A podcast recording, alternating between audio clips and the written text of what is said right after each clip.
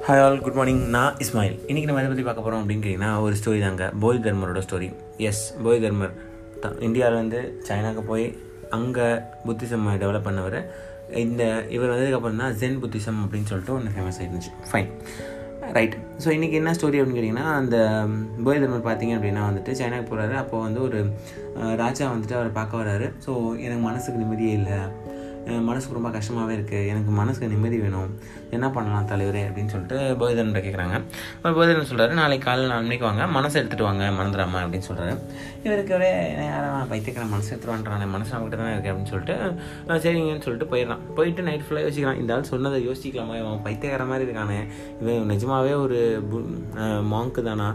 அப்படின்னு யோசிச்சுட்டு சரி ஓகே இந்த அப்பாயின்மெண்ட்டை நம்ம கேன்சல் பண்ண வேணாம். நம்ம எப்படியாவது வந்து அந்த பீஸை நம்ம அடைஞ்சிடணும் அதாவது நம்ம மனசுக்கு நிம்மதி கிடச்சிடணும் அப்படின்னு சொல்லிட்டு போகிறான் போனோடனே போதர்மர் பார்த்துட்டு சொல்கிறாரு எங்கப்பா உன் மனசு நினைக்கிறாரு கேட்குறாரு எனக்குள்ளே தான் இருக்குது மனசை நான் எப்படி தனித்தனியாக கொண்டு வர முடியும் எனக்குள்ளே தான் இருக்காரு அப்படியா அப்போ மனசு எங்கே இருக்குன்னு தேடி சொல்லேன் அப்படின்றாரு உன்னை இவனும் வந்து தேடி தேடி தேடி தேடி தேடி தேடி தேடி தேடி தேடி தேடி தேடி தேடிட்டு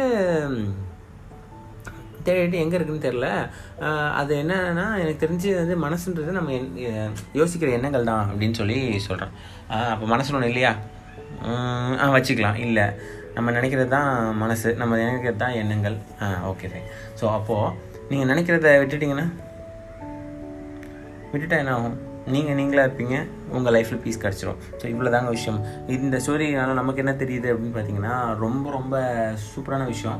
நம்ம லைஃப்பில் வந்து பார்த்தீங்கன்னா நிறைய நெகட்டிவ் எண்ணங்கள் ஏதாவது தாட் ப்ராசஸ் வந்து நம்ம மனசை ரொம்ப ரொம்ப காயப்படுது ஆக்சுவலாக ஃபிசிக்கல் பெயினை விட மென்டல் பெயின் பார்த்தீங்க அப்படின்னா ரொம்ப ரொம்ப ஜாஸ்தி. ரொம்ப ரொம்ப கஷ்டம் கூட.